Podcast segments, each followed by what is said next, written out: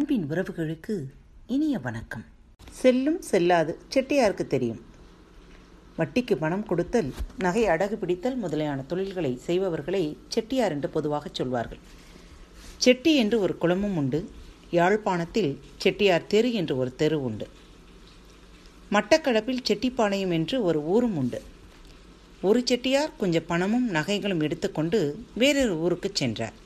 அவர் திட்டமிட்டபடி பகலில் ஒரு காட்டுப்பாதையை கடக்க முடியவில்லை. எங்காவது தங்கிச் செல்ல நினைத்தார் அது சாத்தியப்படவும் இல்லை. யாராவது வழித்துணைக்கு வந்தால் நல்லது என நினைத்தார். அப்போது ஒருவன் அந்த வழியில் வந்து கொண்டிருந்தான். அவன் ஒரு ஆண்டி.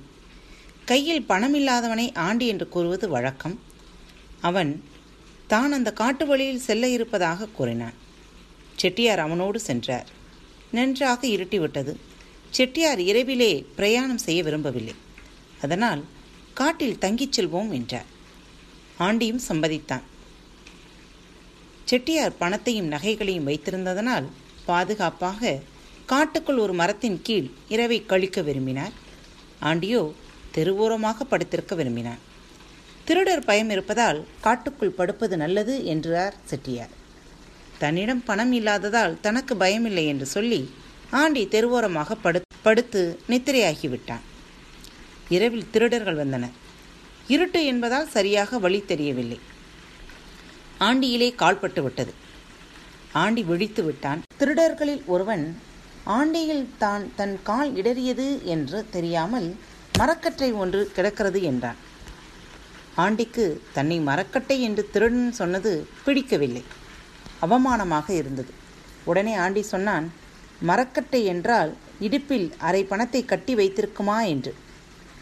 திருடர்கள் உஷாரானார்கள்.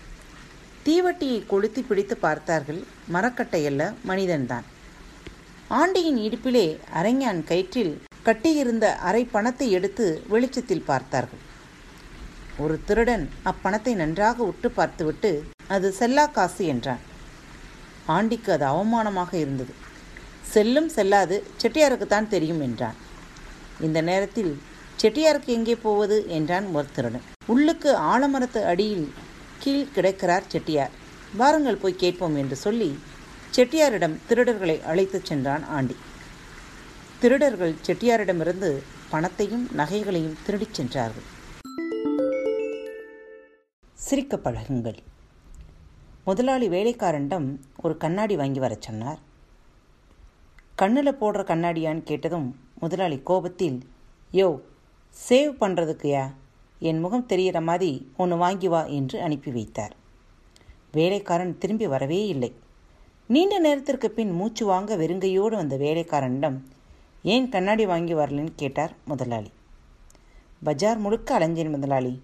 ஆனாலும் நீங்கள் கேட்ட மாதிரி கண்ணாடி கிடைக்கலை. அதுதான் வாங்கலை. ஏன்? பெருசாக இருந்துச்சா? இல்லை சின்னதாக தான் இருந்தது. பிறகு ஏன் வாங்கலை? எல்லா கண்ணாடியிலும் என் முகம்தான் தெரிஞ்சது. அதுதான் வாங்கலை.